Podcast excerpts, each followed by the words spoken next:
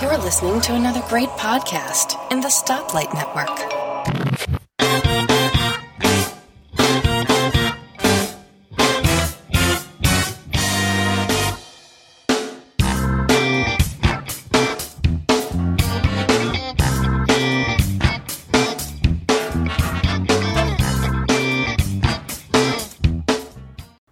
Hi, and welcome to episode 87 of Three Geeky Ladies. I'm Elisa Pacelli, and with me today are Suze Gilbert. Hello. And Vicky Stokes. Hi. The gang's all back together again. Yeah. Yay. Go ahead, Suze. No, I was going to say it was a lot of fun interviewing France Belville Vanstone, though. She was such an articulate interviewee and also just a great artist. Thank you for letting me do that. I enjoyed myself. Oh, good. In case you hear some background noise on my end, I have a fan blasting in the background. I've got it on the lowest setting, but I have no air conditioning in my house. It is a Saturday afternoon, and it's about 100 degrees outside, and the humidity is about 100% in my house. I turned the fan off, and I just started to turn into a puddle. So I'm sorry, I have to keep that fan on. It's not blowing directly on me, but at least it's moving some air around. So I apologize for the noise if it's in the background. But what we want to talk about today is preparing our tech for travel. What technology do we bring with us? What do we do when we get there? Where do we go? What particular technology do we bring with us when we go different places? And Suze, you've got this huge list. Me? Yeah. Well, that's because Europe requires you to be pretty prepared, I think. But I can talk about the apps a little later. But a couple of the things that I have that I don't have links that you wouldn't really think about when you're traveling is my husband insists that we're not in the import business. But you know that when I travel, there's things that I use in Europe that you absolutely cannot find in the United States. And for instance, Germany has this fabulous Wellaflex hairspray. You can't find it on Amazon. You can't find it anywhere. And I can only find it in Germany. So every time he goes, I make sure he brings back several, cans of it. And then the other thing is like Nutella. Nutella in the United States, I think it's made in Canada, it does not taste the same as the Nutella in Europe, which is made in Italy, and which is a chocolate hazelnut spread. So I always make sure I bring that. I bring back herb de Provence, usually from France. I bring back pottery. I bring back, paintings. There's some artists that I've been buying some paintings and work from when I'm over there. And, in certain liquors, like there you have this pastis that is an artisanal pastis, which is like it's like a licorice flavor, I would say, a black licorice flavor. When you drink pastis, which is very popular in Provence, you pour like a little bit into a glass and maybe an inch, and then you louche it with water. You just pour water and it creates this milky white drink, and it's really refreshing. I really love it. But you can't find this particular pastis, so we try to bring back a bottle, but you always are scared that it's going to break, in transit. So what is very difficult to find in Europe is bubble wrap and tape. And I highly recommend everyone, if they're going to Europe, you don't have to buy a huge roll, but go ahead and put a small roll with just some cellophane tape in a suitcase. I always bring an empty suitcase for my import business, the stuff that I bring back. And the other thing they have now, which is fabulous to bring if you want to bring back wine or like a bottle past these, is they have wine bottle bubble wrap sleeves. And you usually can find them at liquor stores, or some wineries have them, but those are fabulous and they're reusable. And so you can it's shaped like a wine bottle, and you just put the neck of the wine bottle in there. It's encased, it's plastic, but the inside of it is bubble wrap. And those things are really, really handy. And the other thing I would highly recommend if you're going overseas is a European plug adapter, and bring more than one. Because if you think about it, if you get a European plug adapter, they have several that will be compatible with Britain and France and Italy, you know, some countries, if you just buy one thinking, oh, this will do for all of the countries, it really won't. So if you bring a couple, then you can basically use one for, you know, a hair dryer, or adapter for your hair dryer, and to charge your iDevices. So I would highly recommend, you know, buying a couple of them, European plug adapter and throwing those in there, and also some bubble wrap and tape and some wine bottle bubble wrap sleeves when you're going, and, you know, an extra charger. I have in the list about a Jackery premium charger, and that has a really long life, and we've been very, very happy with it. So we charge that in the hotel room. And then if we're on a long train ride and, you know, we're using our iPads or our iPhone and, you know, our batteries are just wearing down, you can put that, plug it into the Jackery charger, and it doesn't take any time at all to get your devices charged back up. So those are the things that, you know, right away I would recommend. I have on my list, too, the Jackery Giant Plus battery. Oh, yeah. Which might be the same, but those I bring when there's a plane ride involved. Because a lot of times when you're at the airport, everyone is hovering around the outlets. Yeah. And you just can't. There are a couple, and I can't remember if it's Fort Lauderdale maybe or Baltimore. I can't remember which airport. But not only do they have outlets, but they have USB ports, which is really nice. And some planes have it now, too. Like if you know, depending on what you're traveling. Of course, if you're traveling in business or first, they would have it. But sometimes with Economy Plus, which gives you pay a little bit more for that seat and gives you more legroom, they will oftentimes have, you know, a electrical outlet there so you can plug in your stuff, too, which helps. Mm-hmm. Well, speaking of that, what I like to use if I'm going even on a day trip is the Macally battery case. And I do want to give a little disclaimer. The things I'm going to be talking about, I received to review from mymac.com. So I'm going to put the link in to both the item and my review so you can get into a little bit more detail. But these items, I love them, and I've been using them constantly ever since I got them. And the first one is the Macally battery case. And it currently is $69.99 on their website. And it goes for the iPhone 6S and the 6. And it does add a little weight to the phone, but not enough that it really makes a difference. And you put your phone, you charge it by little micro USB, and it has four little dots on the back. And that way you know it's fully charged when you see all four of those little dots. And you can pretty much charge your phone twice with one charge of the battery case. The only drawback I had to this is if you want to listen to music, or just attach your headphones while the phone is in the case, the jack won't reach because the case itself takes up too much space, and it's longer than the part of the phone, you know, part of the headphones that you put into the port.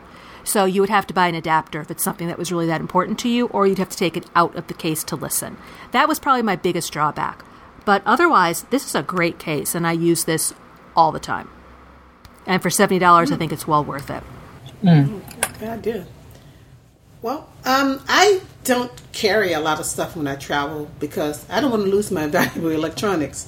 Of course, if I go visit family members or something like that, I don't worry about it. I take anything that I think I need.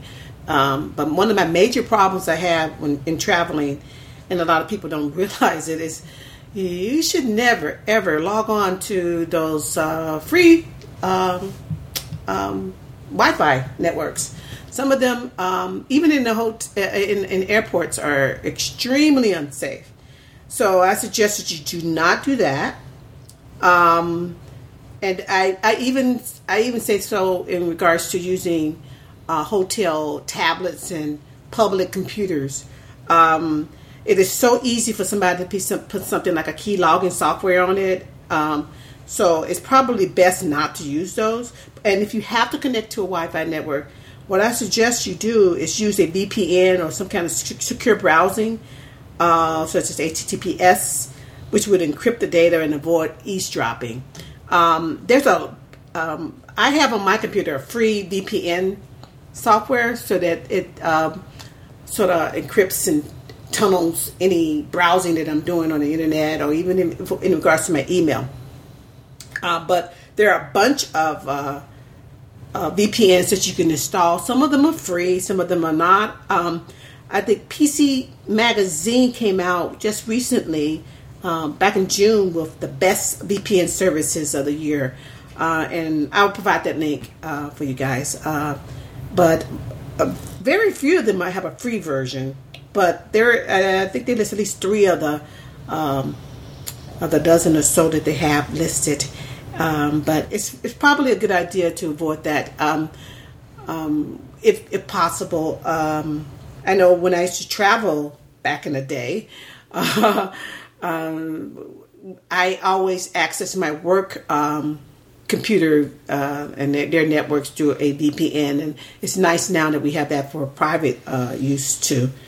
But that's my first. Vicky, I use TunnelBear. That's what I use. It's free. Yeah, that's exactly what I use. They give you is it what 500 megabytes for free, and then if you tweet something out like, "Hey, I'm using TunnelBear," they give you another 500. And then I upgraded so that I have some enough, data. Unlimited, actually. I just went on an upgrade because I figured, you know what, I'm going to just have it running all the time, even at home. I just have it running. It's not very much of a performance issue. I haven't noticed a performance issue, but you can always easily turn it off. It's like a little radio dial, turn it on and off. But yeah, That's why I use TunnelBear. It's so easy to install, and you can actually switch countries and everything so that you can actually access. You can fool the browser into thinking you're in Japan and, I guess, access some kind of sites that you can't normally access unless you're not in that country. But it's got that cute little graphic when you turn it on showing the bear tunneling to another place. Yeah, or I have the grizzly, so he jumps up and says, "Rawr!" Yeah, it's cute. Yeah. Well, I was trying to.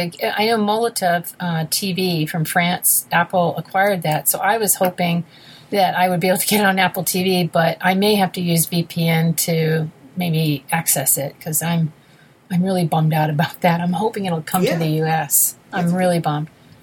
Well, the next couple apps for me, we travel United pretty much all the time internationally because my husband, he has all of his, he's a frequent flyer.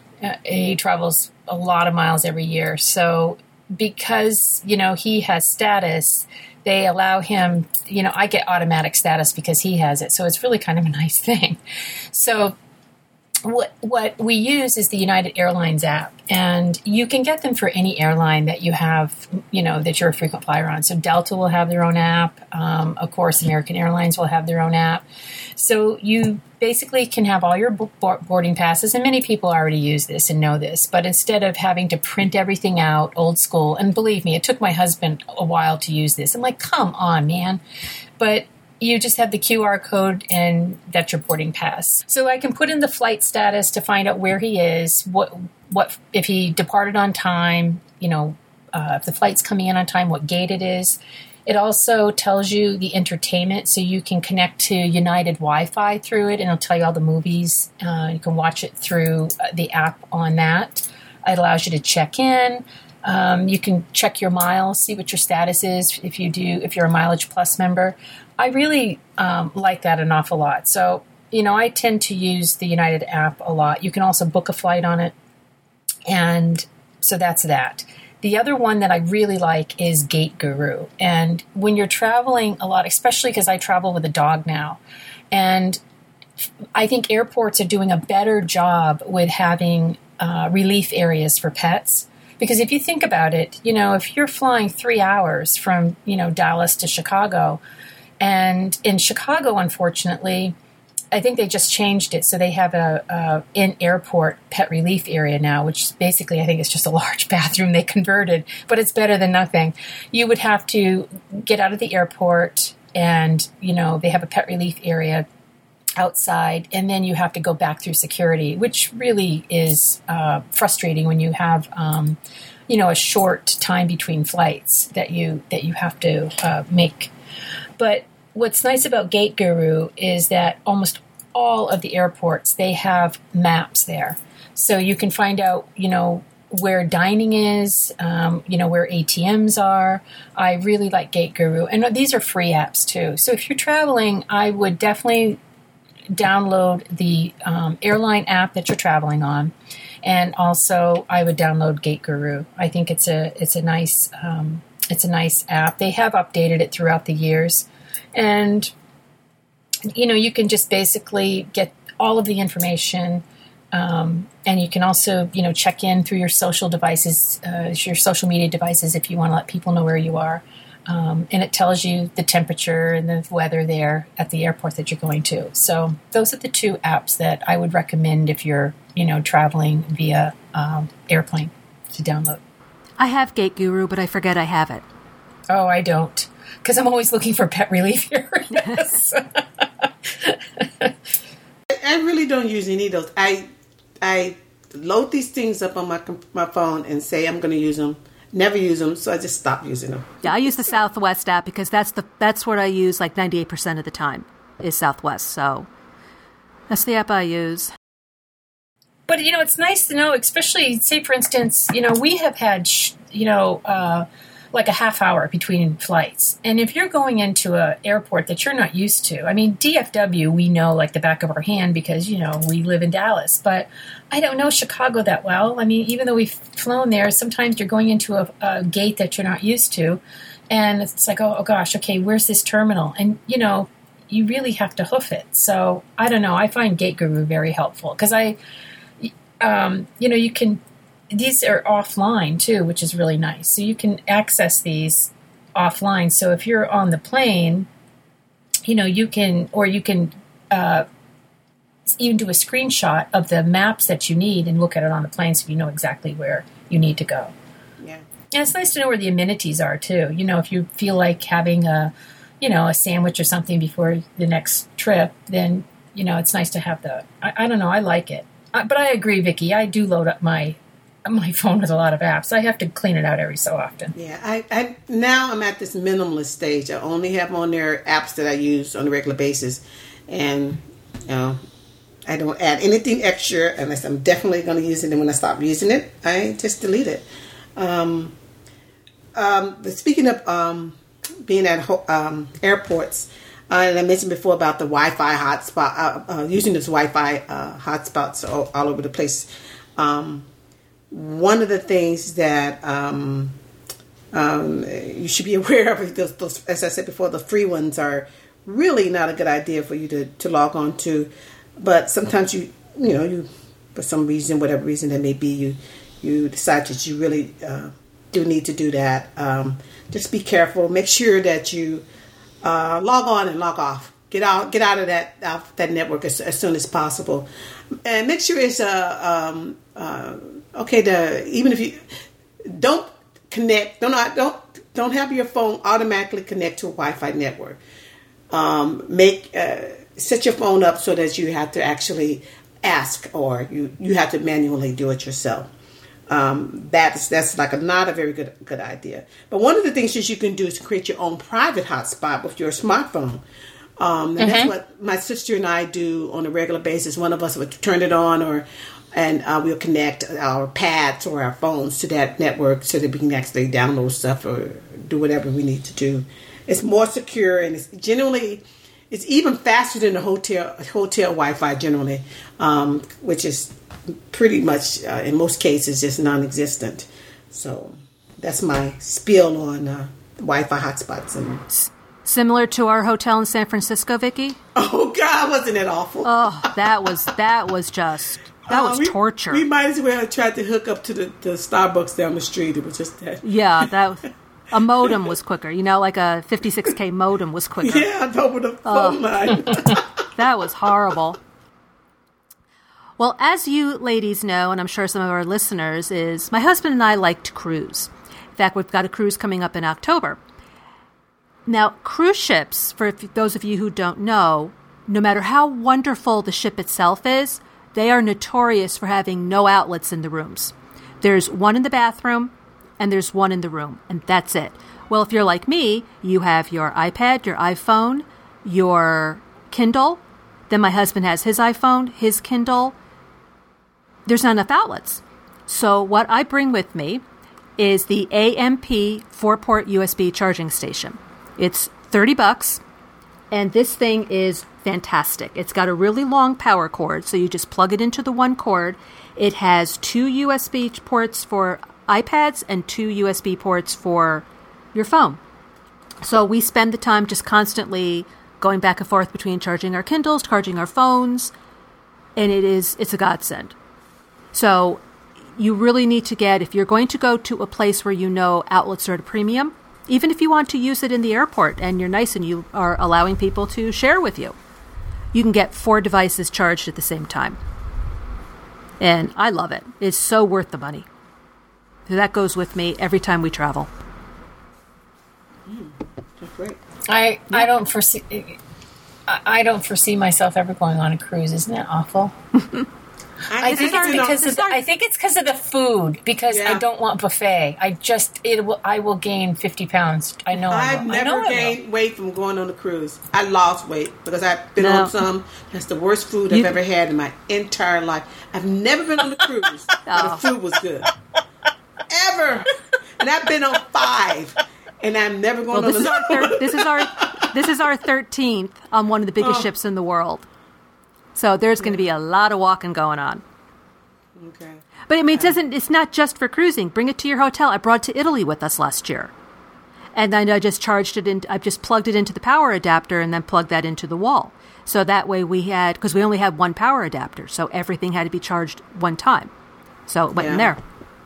But let me say, the beauty of traveling on a cruise ship, you take your clothes and stuff, you hang them up, and you're done till you get ready to leave. No moving around, no carrying the things. You can carry whatever you want to take.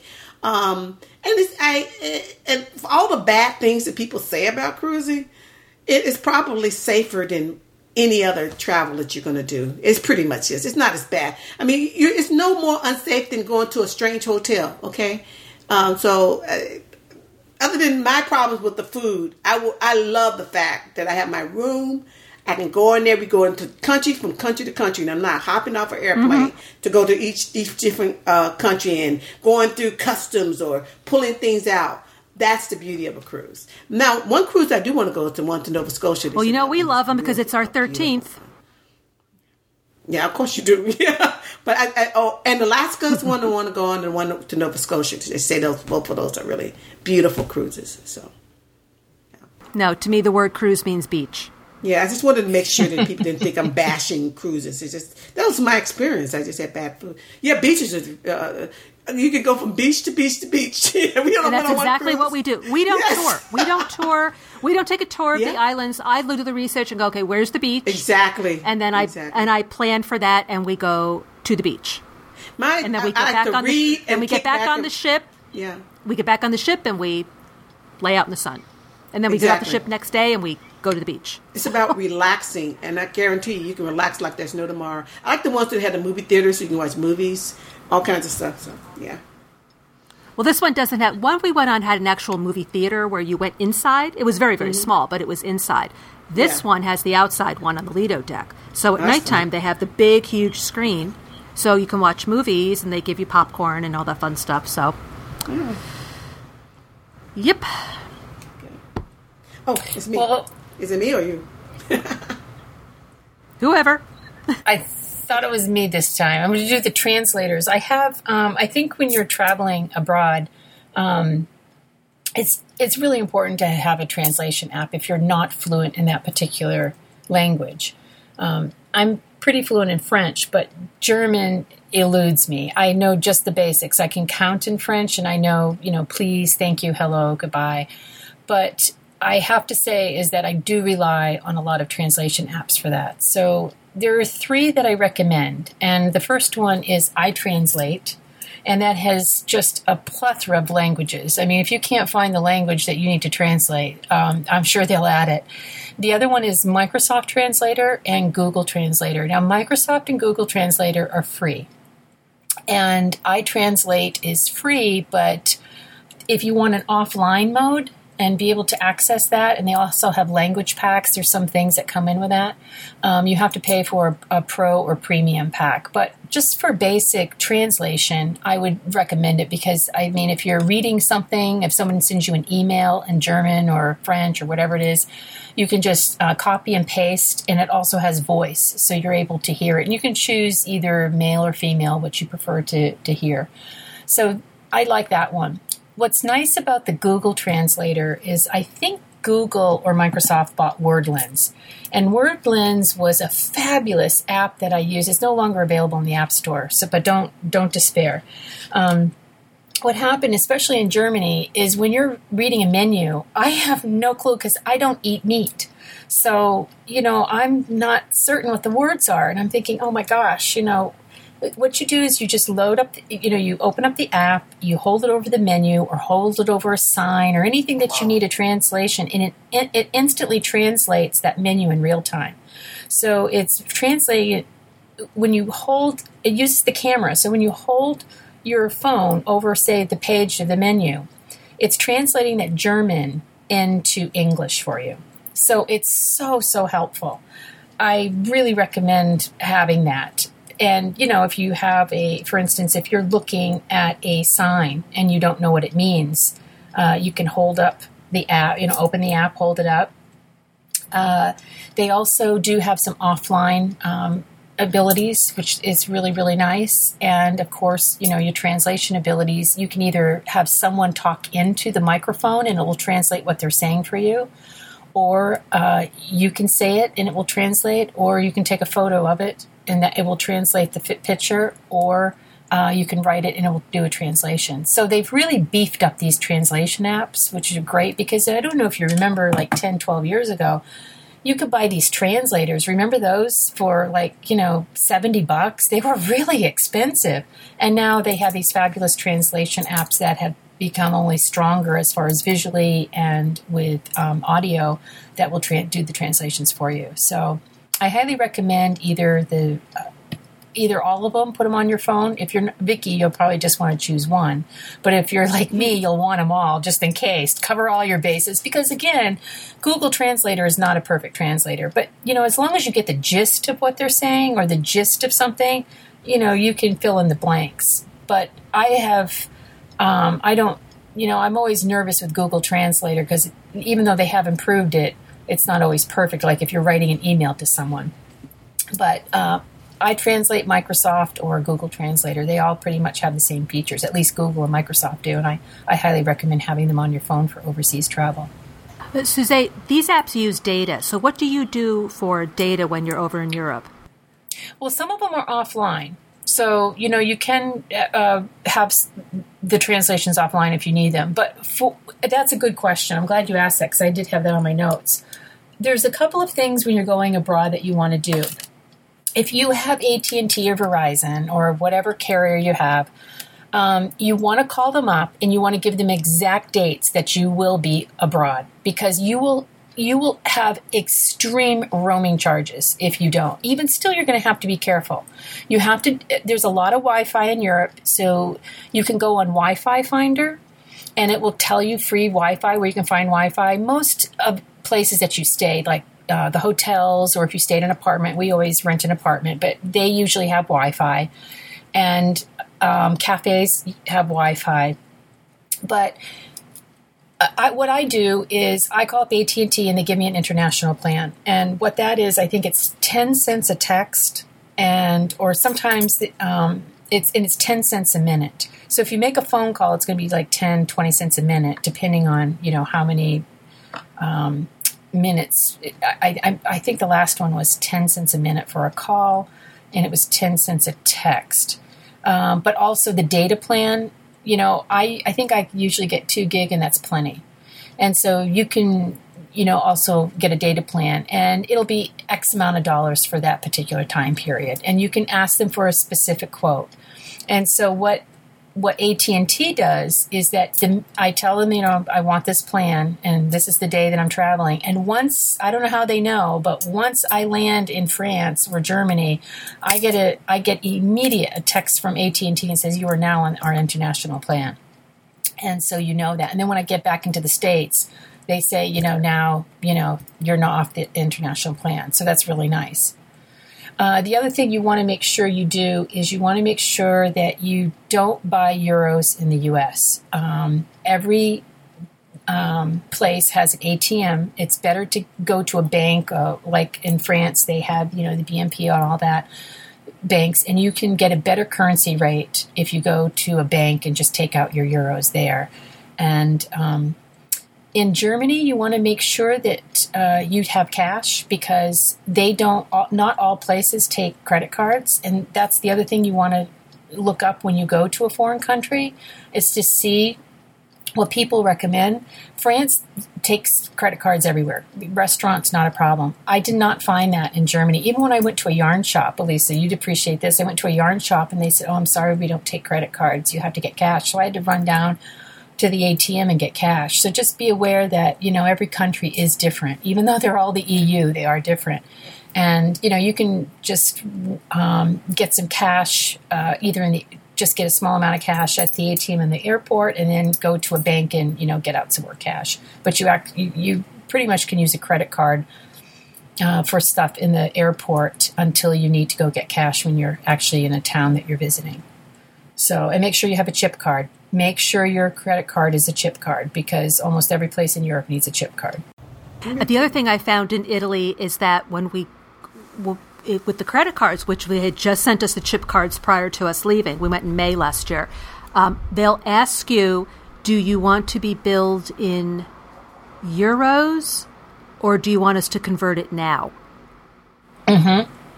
And I can't remember what I can't remember what I did now. I think the first way I did it was wrong. I should have done it the second way, which is what I did the rest of the time. Which is, I think what I did is I told them to convert it to American money, and then I was told, no, you shouldn't do that. Let them charge you euros, and then it converts later. So that's what I did the rest of the time. Credit cards were taken anywhere. Restaurants, you don't tip, and if you do, it's very, very minimal, because they charge you a fee to sit down at the table. Well, the other thing in France is that servers get paid an actual wage. They can actually make a living off their wage. We don't do that in the U.S. They rely on tips. So, I mean, you can leave a small something, but, I mean, the tip is always usually included. If you see service compris, at least in France, that means the tip is included. And in Germany, we had one of our German friends that say, you know, just leave a euro or something if you get good service. So we do that. So, but again, that's something you just want to be sure that you understand what country, what's expected of you, because they also are insulted if you overtip. That's poor etiquette. So just remember, even though you got great service and you think you're being generous, sometimes that's seen as as offensive. You know, depending. Mm.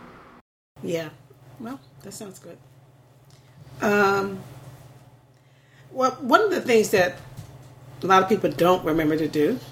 You should password protect all your devices, and if possible, you should encrypt the data on your computers. Unfortunately, in some countries, if you're traveling abroad, that's illegal. So you need to make sure that that is not a problem. I think like Japan or China, one of those countries, that's illegal. You cannot encrypt your computer. I think it's China. Yeah, China probably. Yeah. And so just simply create a PIN for your smartphone or your tablet. And on the newer Apple devices, that automatically encrypts the data on your mobile device.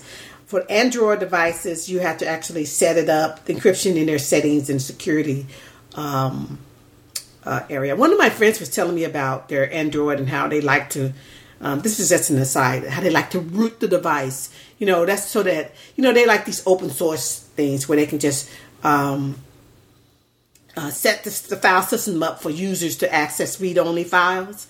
They don't want to operate that the operating system doesn't want you to, or the manufacturer doesn't want you to change, so they can customize their phone. Unfortunately, that creates a serious security issue, such that whoever accesses your phone maliciously has access to everything. They could actually change the operating system, add extra stuff on there, and they have complete access to your phone. So all you Android users out there, make sure you know what you're doing. and I'm going to say this a couple more times before we end our podcast, back up your data from all your devices. You can always replace the devices, but you can't always replace the data that's on there. So that's right. Mm-hmm. I agree with that. Yep. Well, the next two things I'm going to talk about are both from the STM website, and these are great. One of them is called the Cable Wrap. It's $24.95 on their website, and what this is, I mentioned earlier that I have my iPhone and my iPad and my Kindle and my husband's stuff, and you have all those cables. And in the past, you would just shove them in a bag, and it was just a mess trying to get everything out. And what this is, it is this really nice, it's one, two, three, it's four separate compartments, and it rolls up flat that you just have a little belt that ties it together, and it has huge compartments on the inside, and then like one compartment is divided into three. So if you wanted to put a stylus or something small, it's got zippered compartments in here. I use this for my cables, my camera battery, because I still do bring a digital camera with me, but rarely use it anymore at this point. But it is a great way to keep everything all together. I mean, you can throw in anything. You can throw in a chapstick. You can throw in, SD cards, whatever it is that you need. Everything gets thrown into here. Roll it up, goes right into your bag. Super simple. I love it. That goes everywhere with me. And then the other thing I like to bring with me is called the Link for iPad shoulder bag. Now, I don't use it as it's intended. It has the back portion of the bag. It's almost like a over the body bag, and you can put a 10-inch tablet into it without the case. And I don't like carrying my iPad without the case, so I use it when I'm traveling as in lieu of a pocketbook. So I have my wallet, my sunglasses, my eyeglasses, keys, any paperwork that I need, package of tissues, a charging cord, just anything I need that I don't need a pocketbook for. And this way it goes across my body. It has everything I need, and I love this thing. It's been to a lot of concerts with me. And right now it's on the STM website for $48.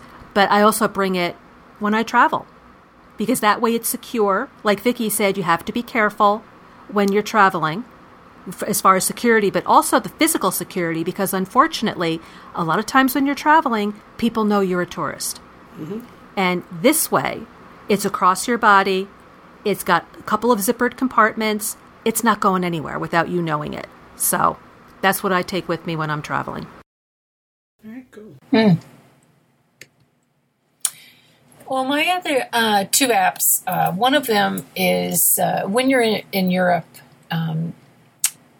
train travel is so inexpensive. It's much less expensive than airplane travel. And you know what? It's a really nice way to see a country. You get on a train. It's very comfortable. You just put your bags on there. You can bring a picnic lunch, and you can look out the window. And it's just I love train travel. I wish we had it here in the United States. I wish Amtrak, went all around the United States. But and you can go shopping in the train. Yeah, I know. It's really nice. Those train stations are gorgeous. They are. But the app I use, this is a French app, but we're taking the train from Munich down to Avignon, and we booked it right through the app. It's Voyage SNCF, and that SNCF is the French train service, the rail service. It's so easy. You set up your profile, and you can look at all of your connections and book it right there. They send you the QR code. Again, it's right on your iPhone, and you don't have to worry. And you can even continue to look a little bit like months ahead of time to get a good rate.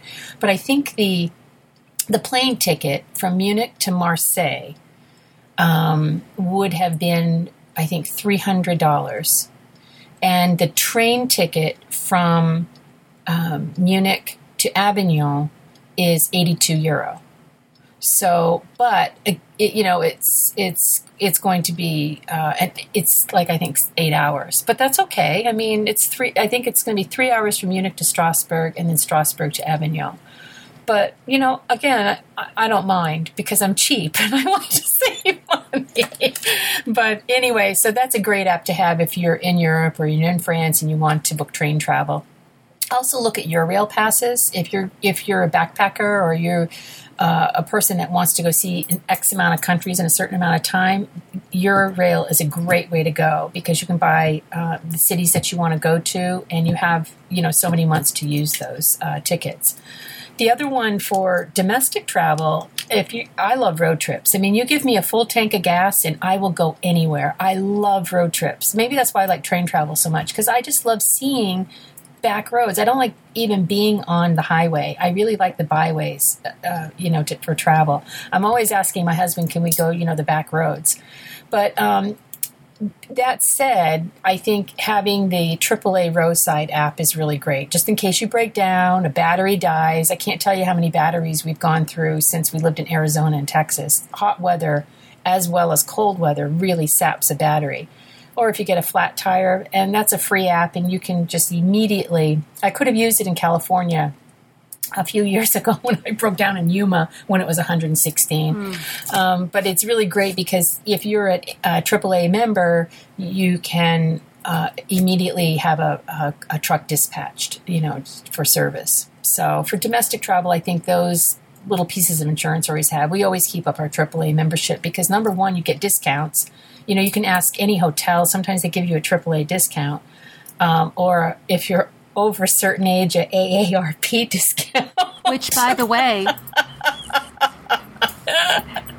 AARP gives you 10% off of AT&T bill. No way. Really? 10% off your main data.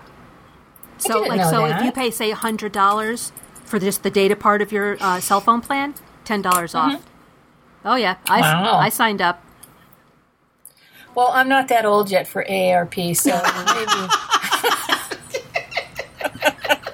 Interesting, since I'm the baby of the group, but okay.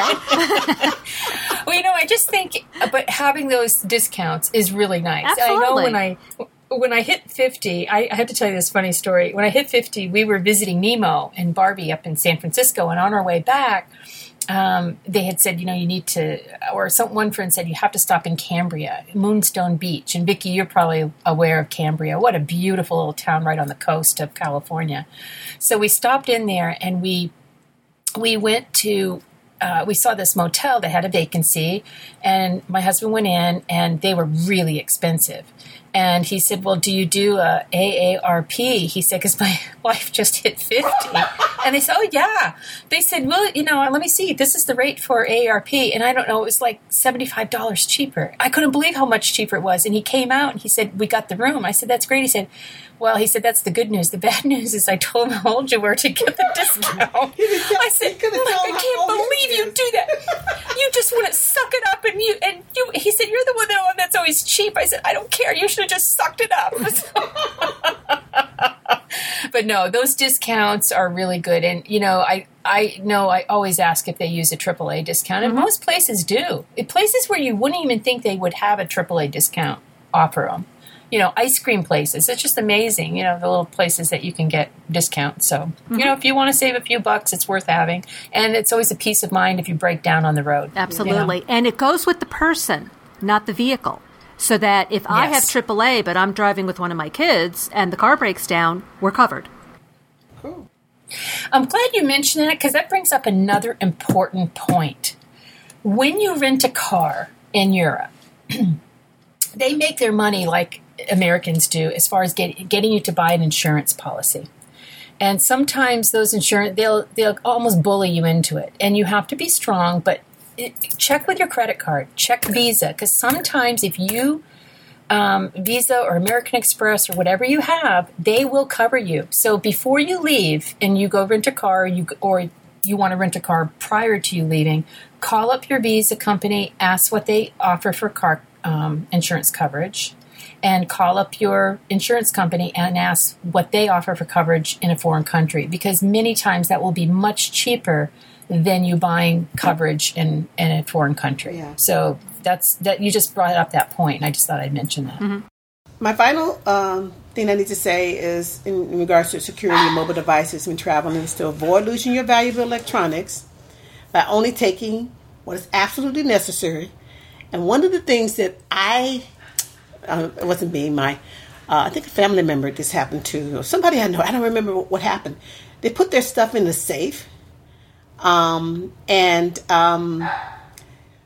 That's probably not a good idea because they don't change those safe locks in the next person that comes in. Even if they change it, this incident that happened to this person should make you realize that it's not a very secure thing to do. Instead, they left their jewelry in the safe and they checked out. So they called the hotel and told them that. They said they could not go in there and get it because somebody had already rented the room. When they leave the room,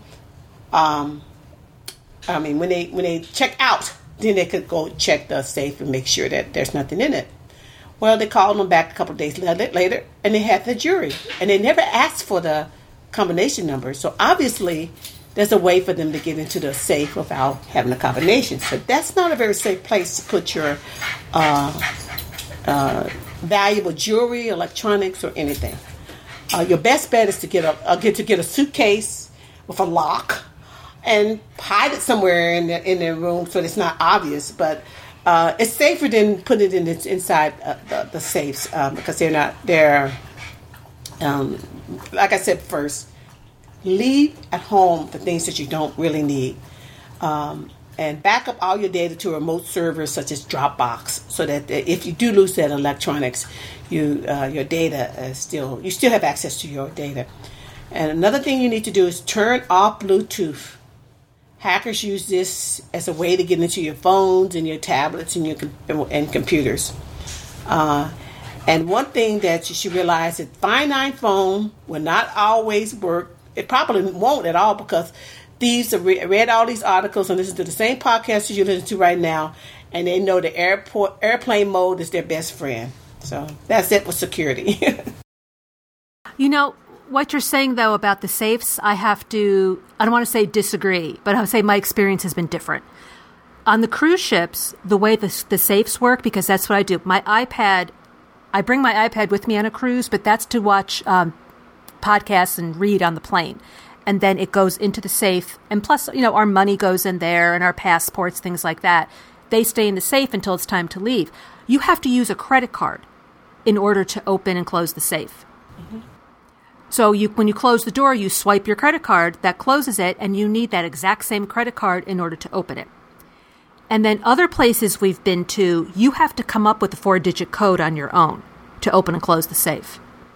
So if you do 1, 2, 3, 4, enter, and the person before you had, 6, 7, 8, 9, it's not going to open. Yeah, you have to reset it. I know that's the same with the safes we've used too. Well, I don't know about the credit card ones, whatever.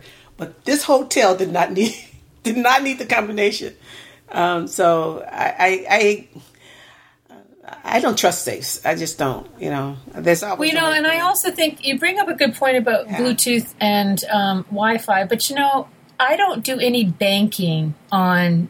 I don't go into bank accounts. I don't do anything that's really sensitive, and I don't.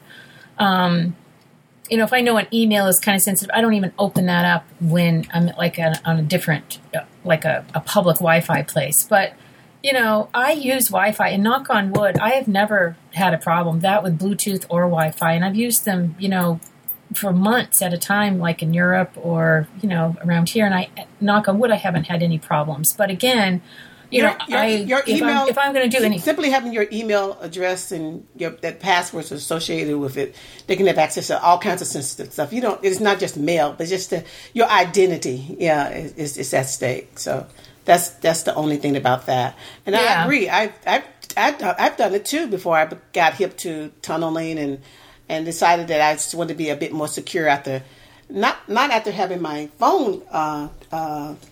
Security or lost or anything like that from traveling on the road and using my credit card to get gas. I end up having my credit. That's the reason why I always have this small little credit card with only maybe $500 of balance that I use when I travel in my car going down to Southern California or traveling around places where I'm going to have to stop at a gas station to get gas. And I try to not do it at the the pump will go inside. Don't use it. And the chip also is another thing that's extremely secure that'll help you if you use the chip. But generally at the pump, there's no chip. You can't use it that way. So. No, but I don't use it as a debit either. I always use it as a credit, mm-hmm. you know, so I don't put in my PIN number because I've had my card number swiped a few times. But one of the worst times was in Tucson. I had just gotten my new card, and we figured out it was probably the gas station that I used because somebody had racked up $1,000 worth of charges on shoes. My husband said, "Did you buy $1,000 worth of shoes?" "Oh, I wish." No. So I got the new card number, and the only place I used that new card was at a restaurant. And the girl, you know, I put the credit card in the bill, and the next thing you know, that one was insecure too. I got some charges on that, so I had to close that one down. And I knew it was that restaurant because it was the only charge I had. I had just gotten it, you know, I just received it. So I think everyone has to play smart, no matter if they're, you know, with their card numbers, with their iDevices, you know, no matter what. I think it's a great idea using VPN, Vicky. Mm-hmm. You know, I thought about that. I'm thinking, that's probably a good idea for me too, to use that when I'm overseas as much as possible. Yeah. But, you know, what's really nice, I feel I know some of the passwords that we've had to use for Wi-Fi when we've rented apartments. Oh, my God, if anybody can ever figure that one out, lucky for them, because there is no way, it makes no sense. I mean, it's just numbers and characters and letters. And I thought, wow, that's definitely, you know, pretty secure, I would think. Yeah. So but we feel a little bit comfortable. But there's some people that just take whatever the password is on the back of their router, and they just leave it as that. And that's not a very smart thing, too, because people can know, look on the back of the router, there it is. I'm in there, you know. If they can break into your home, they can break into your Wi-Fi or whatever. Yeah, that's true. Yeah. That's it for security and travel. I hope I'm not... I hope people don't think I'm a gloom and doom, and I think that traveling is scary, or that I just don't like carrying a lot of extra stuff, and I don't want to lose my electronics. So that's what I do. And then when I do, I just try to secure the few things that I do take with me. So. Well, when I'm traveling, that brings me up because, you know, L.L. Bean is from Maine, and they make fabulous, fabulous products. And if our listeners, if nobody has ever ordered from L.L. Bean, they pretty much have almost a lifetime warranty on their products. They really stand behind. Their customer service is excellent. But I bought a Northridge backpack, and right now they have them on sale. They're about $60. But what's really nice is they have the elastic in front, so you can throw a jacket in there. My husband and I both, you know, we have backpacks. He has usually his briefcase, and of course I have a backpack, and I have widget now. So, I put all my I put all my electronics in there, and there's enough pockets and everything in there that, you know, it's fabulous. You can just store everything in there. It expands. It has a nice expansion, but it's a lightweight backpack, and the straps are really well padded. And I highly recommend using those for travel, you know, because you put them on your back. And, you know, if you need to, like Vicky said, if you want to be secure, just buy one of those TSA safe travel locks. You know, the TSA has to be able to open them. But on your backpack, if it's going to be a carry-on anyway. But if you feel a little nervous, just if you've got your iPad and everything in there, on one of the compartments, just put a lock on that compartment. Knock on wood, I've had pretty good luck with that, but I always throw everything into a backpack. Yeah. And I feel they're pretty secure because they're so... I don't travel light. I wish I did, but I have a lot of stuff in the backpack, and it's pretty heavy, but... Yeah, just make it a little bit difficult for them. Don't have it unlocked so that anybody can just take it. Yeah, so, I mean... No. Like you said... There's a way for people to get around any kind of security, but just don't make it so easy for them to just take it. What's nice with a backpack, too, is though if you're traveling and you want to, you know, if you're staying in a place, you can leave some of that stuff. You know, you can put your iPad and the stuff in a backpack. It's not going to add a ton of extra weight on for you. But, you know, it's nice because you can throw stuff that you buy in there. You can pack a picnic lunch in there. I just always travel with a backpack. And it's much less... I know some people like fanny packs. I really don't because that screams tourist. It screams tourist. And number one, it's a total fashion faux pas, number one. But, you know, I think a backpack, you can, they have all different ones at L.L. Bean and or any other place, you know, and you can get a nice lightweight one if, instead of carrying a fanny pack. And, you know, you can throw your pocketbook in there too. You know, I like the Bagallini pocketbooks because, again, they're fabulous. They're nylon and they have a ton of pockets that make it very hard to, you know, rip you off. I find Bagallini's are really great. And the other thing for me is I reviewed this on mymac.com. It's Waterfield Designs Atelier iPad Gear Case. This is a gorgeous, gorgeous gear case. And it is made from leather. You can read the review. I have it in the show notes. But you can put your earbuds, you can put your charging devices, your Apple Pencil, the little gizmo, the tip and the lightning port adapter that comes with your Apple Pencil. And it stores it in this just beautiful fold-over leather case. And it just has it all in one place. And I'm so happy I got to review that product because it is just fantastic to travel with. It's always in my bag.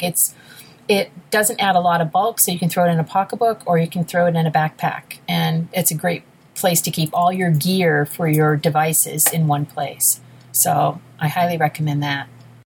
Well, like Suze, I like to bring a backpack.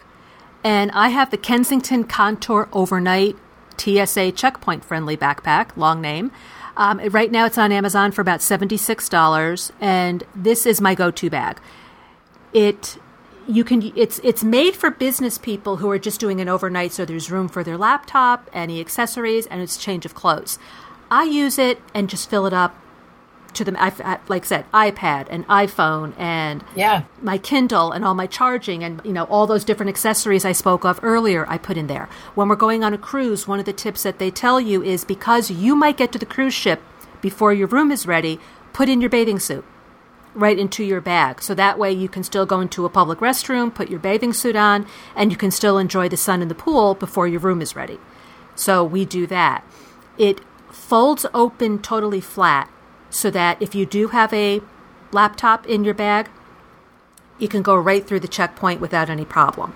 It has so many nooks and crannies. It's got a separate place so I can put my phone. It has a place to put those little bottles, the little 3-ounce bottles, the liquids, so that you can screen it. It has a place for pens and for your keys. We used it 2 weeks ago. We went to stay the weekend with friends. We went to Bethel Woods, the home of the original Woodstock. And because it's summer, you know, you don't need a whole lot, you know, shorts and a T-shirt. So I just brought this backpack with me. And it had my clothes, my bag, my iPad, and my phone and my cables. It was great. Throw it in the back seat of the car. Off we went. So, and it also has a contoured back. So when you put the straps on your back, the bag itself contours through the roundness of your back. So it's a whole lot more, it's a lot more comfortable than a lot of other bags. And if you don't overstuff it, it will fit into the seat in front of you on the plane. So that's what I bring with me. That's nice. That's what I bring with me when I'm on the plane, is this. And in fact, one of the first times I used it, I was down in Florida visiting a friend. And she saw it on the bed, and she loved it so much, I gave her the link for it, and she immediately ordered one for her son to use for college. So, and we make a great college backpack, too. Well, the other thing, too, when you're traveling, I wanted to mention is if you're a woman, bring a shawl. One of my very good friends recommended that. She used to work for American Airlines, and she said, you know, Suze, you really should bring a shawl because, you know, you can bunch it up and use it as a pillow. You know, it's nice just to, you know, if you're cool on the plane. And I use that all the time. I throw a shawl in there, and I use it almost all the time on the plane. And because, you know, sometimes the plane does get cold, but I'd rather be cold than hot. You know, there's nothing worse than being on a plane when, you know, they don't have the AC jacked up a little bit. So, but putting just a shawl over you is just absolutely perfect. And, you know, you can prop up your iPad with it if you don't want to put down the tray table. I just always have that in the backpack. I just think it's just so convenient to travel with one. Okay. But the other thing that I have is more for doing some photography. And there's a wide-angle and macro lens that's on sale right now on Amazon. It's $12.99. It's called the Zomai wide angle and macro lens for iPhone. And I have the link in the show notes. It's regularly, I think, like $50. It is a really interesting, it's made from glass. It's not plastic like some of the other iPhone lenses, but I like it. I mean, I do macro, and I have the OloClip macro, the 3-in-1 macro. But wide angle, you know, when you're doing a really beautiful scenic view, I mean, you can use the panoramic function on your iPhone, but if you just want to put a nice lens to make everything a little closer and also have a little clarity, you can use this clip-on lens. And basically, it's a clip that you just clip over your camera lens on your iPhone, and you can take a wide-angle picture. Now, be forewarned that when you take a wide-angle on the iPhone, it's going to have some distortion. It's not a fisheye, but it will have some barrel distortion. It looks like a rounded distortion on the edges. There is an app, and I will include that in the show notes, it's Screw It. And what it is, it allows you to correct that distortion. So if you buy this lens for travel for a wide angle for $13, that's not bad, number one, for a macro and a wide angle, and you do take some wide angle pictures, don't despair, because you can bring it up into this app called Screw It, and you can correct either keystoning, and keystoning is a phenomenon where you're taking a picture of a large building and it seems, you know, wider at one end, and it will correct that, and it will also correct the wide angle distortion, so you'll have a perfectly correct photo, an image. The other thing is the OloClip 4-in-1 lens for the iPhone. That's a really sweet lens. It's about $80 on Amazon. I included that link, but it has a wide angle. It has a fisheye. I'm not really happy with fisheyes. I don't like the look of a fisheye, but some people do. But it also has a macro in it, and that's a nice lens to travel with for your iPhone if you wanted something like that. And Snapseed. It's my favorite app on the iPhone. Google bought it, and I thought, I was really despairing because I thought, oh my gosh, if Google buys Snapseed, you know, they'll probably just abandon it. Well, I have to give Google credit. They haven't. They have kept improving it. So it has a healing feature now. So if you take a photograph, say you're at the Big Ben, and there's, you know, something in there that you want to remove. Snapseed now has a healing function where it will remove it for you. So it uses some smart technology for that. It has some fabulous filters, your crop functions. You can selectively add brightness or saturation to areas. So highly recommend every person that takes a photograph to have Snapseed on their phone. It's a free app, and it's one of the best apps in the App Store. And as far as travel for me, I think that's it. I had a long list. You're right. We're doing a lot of traveling. I mean, you're going to be in Europe pretty soon. I'm going to the beach next week. Yes. In September, I've got Florida, visit from family, and then October is our cruise. Well, I'm going to Maine, and we're going to Germany and France this fall, but then we're going to Maine the week after Christmas. My husband, who hates snow, said, I will never go back to Maine in the winter. Well, we're going back to see family, and I'm going skiing. I'm so excited because I am going skiing. Okay. I just saw this movie. I don't know if you've seen it, called Force Majeure. It's a Swedish movie, and they filmed it in France, and just the skiing. It's an interesting movie, but they had a lot of skiing in it. And, oh, of course, I would never ski the Alps because I think I'd be kind of scared, but maybe not. But it just really put me in the mood to get on a pair of skis and go skiing. So I'm pretty excited about skiing in Maine. Now watch, they won't have any snow. It'll be one of those winters where they won't have a drop of snow. Like last year. A flake of snow. Like last year. Last year was a great winter. We had very little snow. That's not a great winter. It is for us. You're going to have some snow. No. If you haven't figured it out already, the beach. I just want to be at the beach. Oh, I know. Then why aren't you living in California? No, not California. We want to move. No, definitely not Northern California, because the beaches are cold.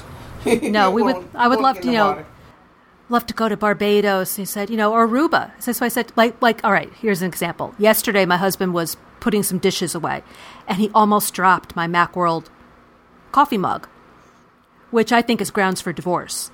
And he said, And the funny thing is, I put that on Twitter and I got followed by a divorce attorney.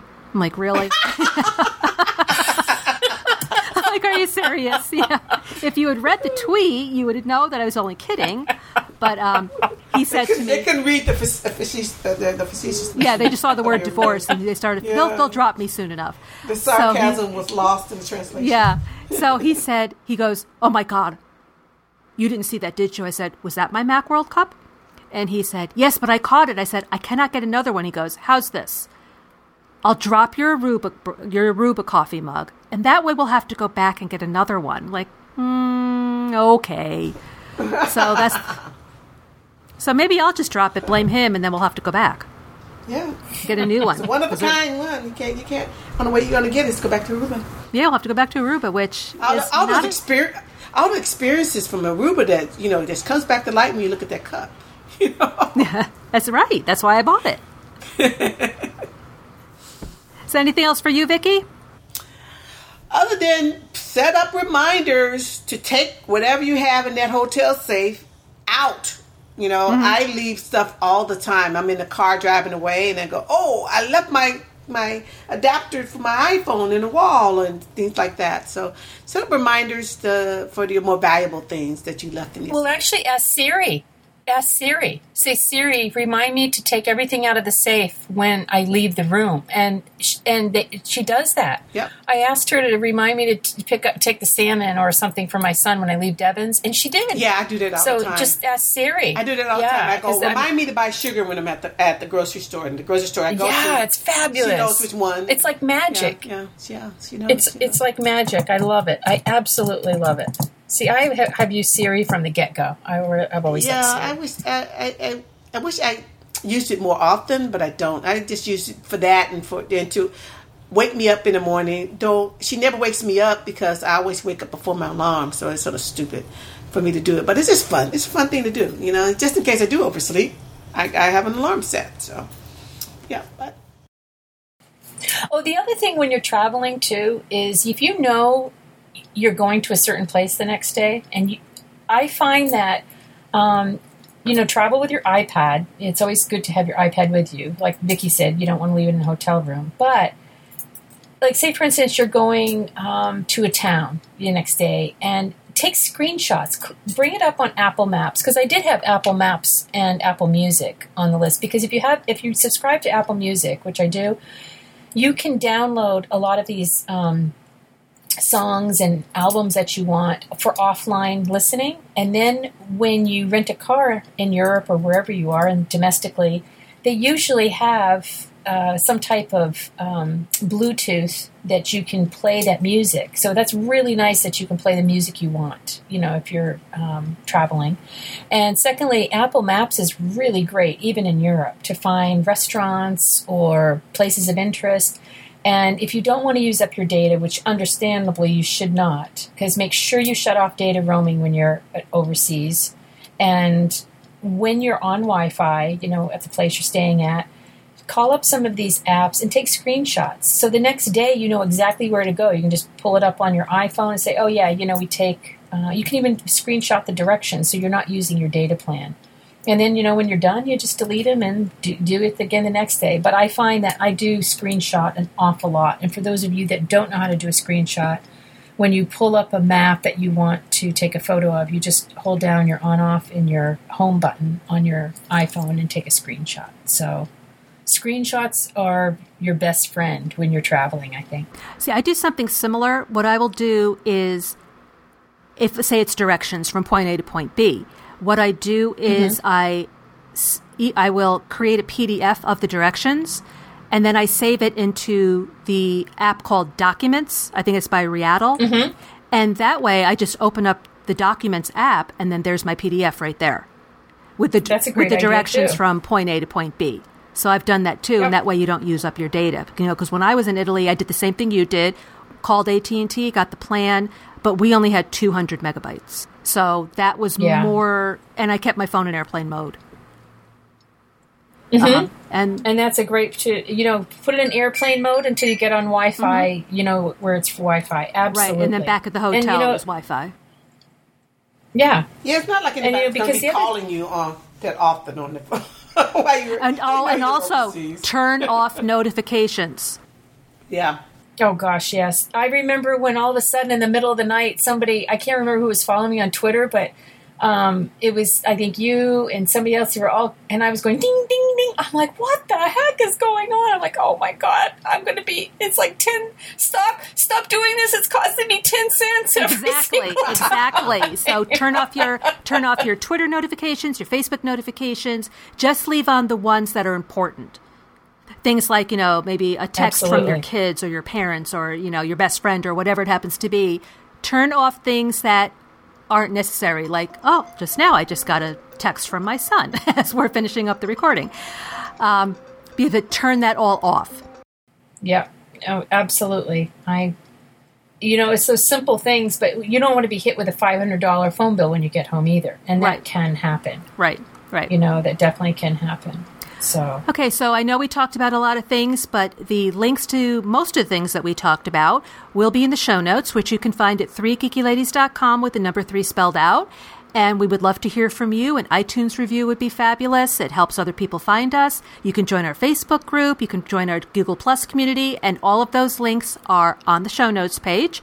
So we want to thank you so much for listening. Happy travels. And we will talk to you next time. Oh yes. And don't forget to use Uber when you're overseas, too, because that's sometimes a lot cheaper than taxi. Yeah. Sorry about that. Oh, I didn't know they had Uber. Uber works as well. And back up your data before you leave. Says Vicky from afar. Thanks for listening. We'll talk to you next time.